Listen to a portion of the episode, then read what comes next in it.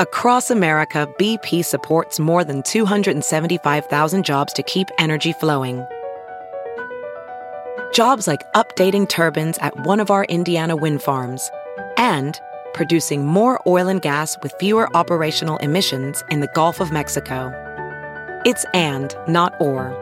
See what doing both means for energy nationwide at bp.com slash investing in America.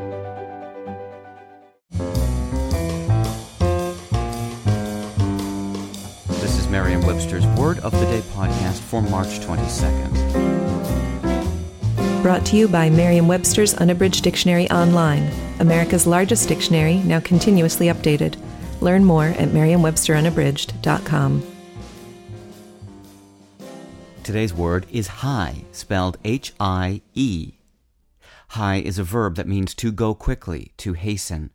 It can also mean to cause oneself to go quickly.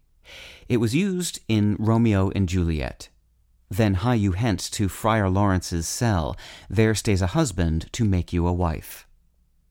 The word hie has been part of English since the 12th century, and it stems from the even hoarier hīgian, an Old English word meaning to strive or to hasten. Hie enjoyed a high popularity period from the 16th to the 19th centuries, and you're sure to encounter it in the literature of those times. Writer from Shakespeare to Twain penned it in their prose. But don't get the idea that hie is just a word of the past. It regularly pops up in current publications as well, often, though not always, in contexts in which the author is wanting to approximate an old timey way of communicating. With your word of the day, I'm Peter Sokolowski. Visit the new Merriam Webster Unabridged, America's most comprehensive online dictionary and the best source of current information about the English language. Get started today at merriam-websterunabridged.com.